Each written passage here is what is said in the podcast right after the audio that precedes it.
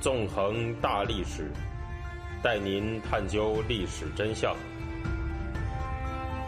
理解历史、现在与未来。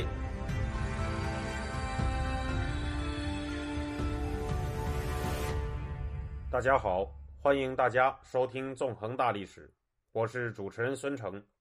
今天呢，我们将继续进行文革历史系列节目。在上一讲当中，我们讲述了七千人大会上林彪对毛泽东的维护，以及之后毛泽东和林彪的互相吹捧。这样的一种吹捧呢，实际上反映的是毛泽东和林彪之间的同盟不断巩固，并为文革的最终爆发创造了充足的先决条件。在这一讲当中呢，我们将会从七千人大会之后毛泽东和刘少奇之间的对立的不断加强出发，谈一谈呢。文革前夜发生的那些事情，在讲述这些历史故事之前，我们就先从近年来发生的一个现象开始说起吧。那在最近几年以来啊，在使用简体中文的网络毛派里面，出现了不少差异很大的流派。其中一个流派认为毛泽东和习近平是所谓的伟人，刘少奇、邓小平、周恩来和李克强则是走资派。他们的相关言论着实是为数不少，比如说。一个在推特上有一点二万关注量，名叫“中国共产主义工人党革命列宁主义”的账号就曾经表示，以李克强为首的走资派越是走向灭亡，就越是要表现末日的疯狂。这从土地私有化和宣传口丑态就可以看出来了。持有这样一种诡异世界观的人们呢，往往认为，中共实行的那些疯狂政策所造成的惨烈人道灾难，都不是毛泽东或者习近平。这种什么伟大领袖的本意，而是被执行这些政策的走资派使用夸张的手段故意办坏的。而这些走资派这样做的目的，是为了破坏所谓伟大领袖走社会主义道路的政策，从而复辟资本主义。这样一种阴谋论式的世界观，实际上呢，可以看作是中国古代以来反贪官不反皇帝的一种变体。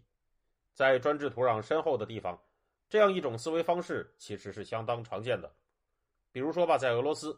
沙皇也会被不少民众叫做“小父亲”，人民的沙皇。这样一种深厚的专制土壤，实际上是斯大林、毛泽东、习近平得以产生的所谓优良土壤。实际上，这些被毛泽东、习近平、斯大林清洗掉的共产党党内人士，也没有什么人能称得上是真正的开明派或者走资派。作为共产党的最高领导人，毛泽东、习近平和斯大林。当然要为那一系列暴行负最首要的责任，而被他们清洗掉的那些人呢，也都有着应该负的责任。这是因为整套极权主义体制就是一台严丝合缝的杀人机器，在这套机器里面，无论是所谓的最高领袖，还是那些被打成走资派、成为政治清洗目标的人，都可以被看成是一个个零件。也就是说，整个极权主义体制就是错的，只反对其中一部分。而把另一部分看成是伟大的，实际上呢，也只是饮鸩止渴罢了。明白了这些问题，我们就能够首先避免一种倾向，也就是在看待文革历史的时候，一定要在中共党内找出谁是好人，谁是坏人。在我即将要开始描述的这段文革前夜历史当中，以及此后将要描述的文革历史里，我呢不会在中共党内划分出好人或者坏人。既然讲清楚了这些，就让我们开始进入历史当中吧。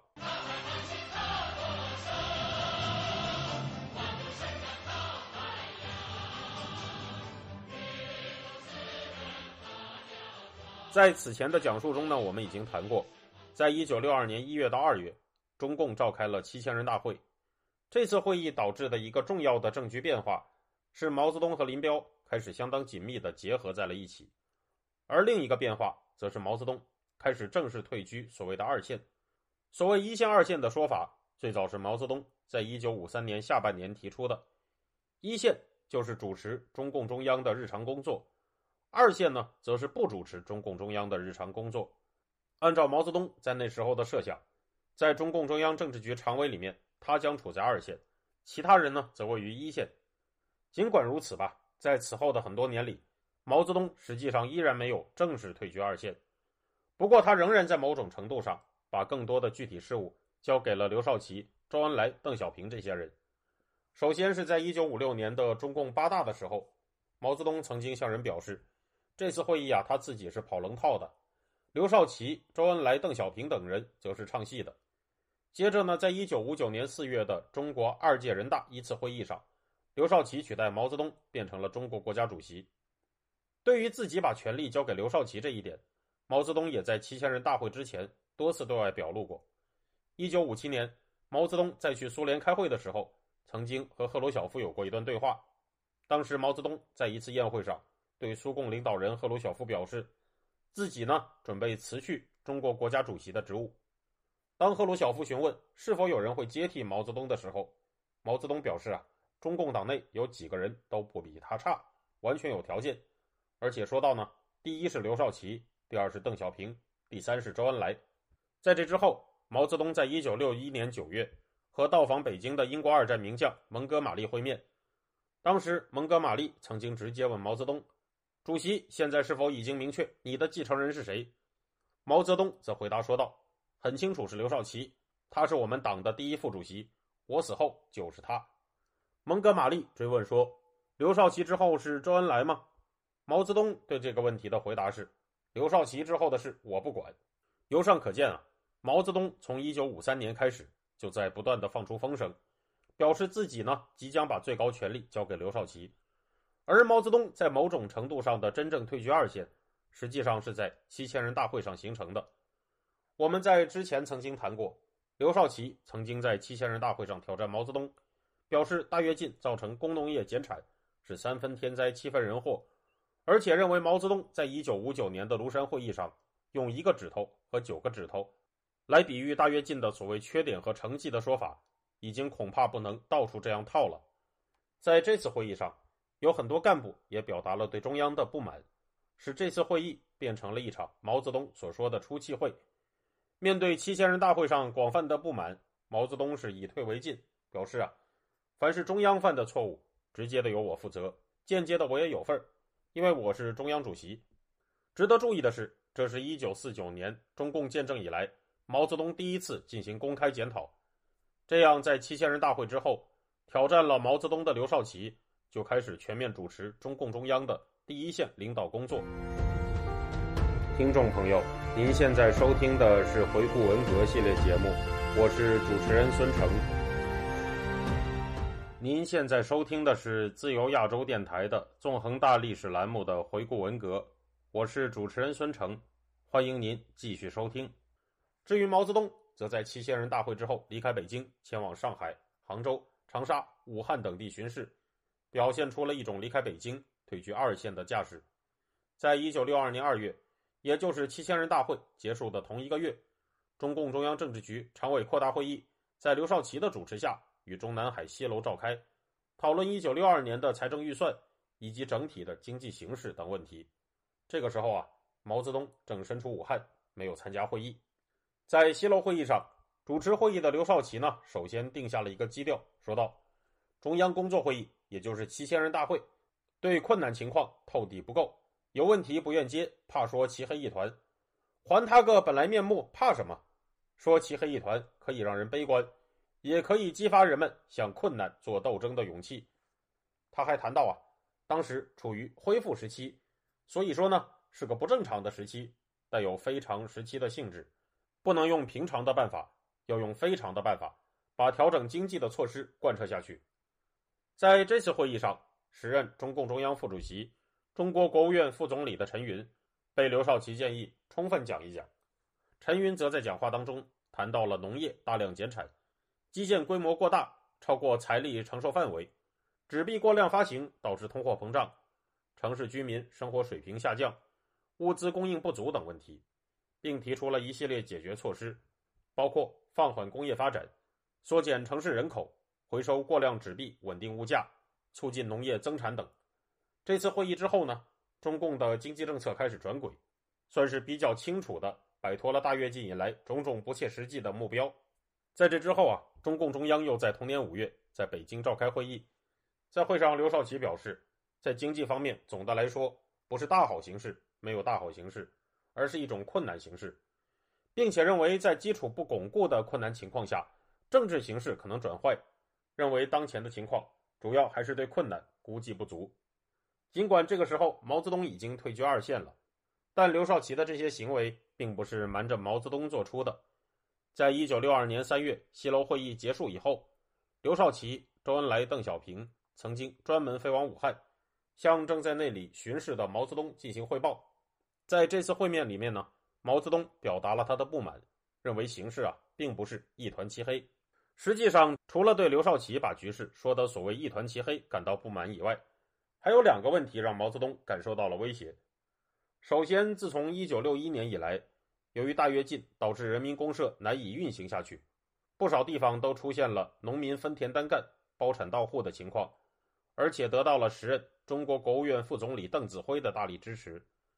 其次，则是经过七千人大会，一部分此前曾在大跃进期间因为头脑相对冷静遭到批判的干部得到了平反。对于前者，毛泽东认为，如果允许农民分田单干，那就会破坏中共在农村的集体化政策。引发所谓资本主义复辟的问题。对于后者，毛泽东则担心，如果进行翻案，那就会导致在庐山会议上被打成反党集团的彭德怀等人也得到平反。总的来说吧，如果大跃进造成的形势真的是一团漆黑，农村的人民公社变成了分田单干，大量干部甚至彭德怀等人都有被平反的可能，那毛泽东发动而且负有第一责任的大跃进，那就将被证明是一场彻底的胡闹。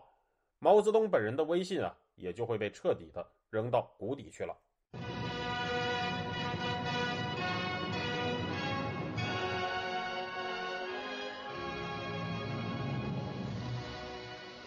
毛泽东的这种不满啊，很快就发展成了和刘少奇之间的直接冲突。一九六二年七月上旬，结束了巡视的毛泽东回到北京，陈云和毛泽东的秘书田家英首先对毛泽东表达了关于分田单干的意见。表示了支持的态度，毛泽东则在之后对刘少奇、周恩来、邓小平、陈云以及毛的秘书陈伯达、田家英等人明确表示，他不赞成分田单干。在七月十号这一天，毛泽东呢又在游泳池游泳的时候召见了刘少奇，在这次会面当中啊，两个人有一段火药味很浓的对话。当时啊，在中南海游泳池里游泳的毛泽东，用居高临下的态度。对处在池边的刘少奇说：“你急什么？压不住阵脚了，为什么顶不住？”刘少奇察觉到了毛泽东质问中带着的火药味也觉得这样的情况啊实在不方便谈话，就在游泳池边的更衣棚里坐了下来。接着呢，毛泽东是爬出游泳池，坐到刘少奇身边。刘少奇说：“陈云、田家英是在党内谈的意见，不违反组织原则，他们有想法跟你讲，没有错。”毛泽东愤怒地说道。不在组织原则，而在内容。他们都找了你，邓子恢吵了那么久，西楼说的一片黑暗，你急什么？面对质问，刘少奇的情绪啊也上来了，他激动的说道：“饿死这么多人，历史要写上你我的，人相识要上书的。”毛泽东啊则更为愤怒的说：“三面红旗也否了，地也分了，你顶不住，我死了以后怎么办？”哎呀，各位听众。请听一听毛泽东在愤怒之下的真情流露吧。他所说的所谓“我死了以后怎么办”，担心的呀，正是他死了以后，他个人也会随着他的路线一起被彻底否定。就在这样一种浓烈的火药味之下，并没有真正退居二线的毛泽东开始谋划下一步棋，与刘少奇展开更为激烈的碰撞。至于刘少奇这个人呢，他当然啊也不是什么善男信女，他呢。将会对毛泽东的种种行为做出一系列的反应。在毛泽东和刘少奇之间越来越激烈的冲突当中，刚刚从大跃进的尸山血海里挣扎出来的老百姓们，是又一次被卷进了新的血腥的政治运动当中。而这些政治运动，也可以说是真正意义上的文革前哨战。关于这些政治运动的情况，我们在下一期就会进行讲解。敬请大家期待。好的，感谢大家，这一周呢就到这里，我们下周再见。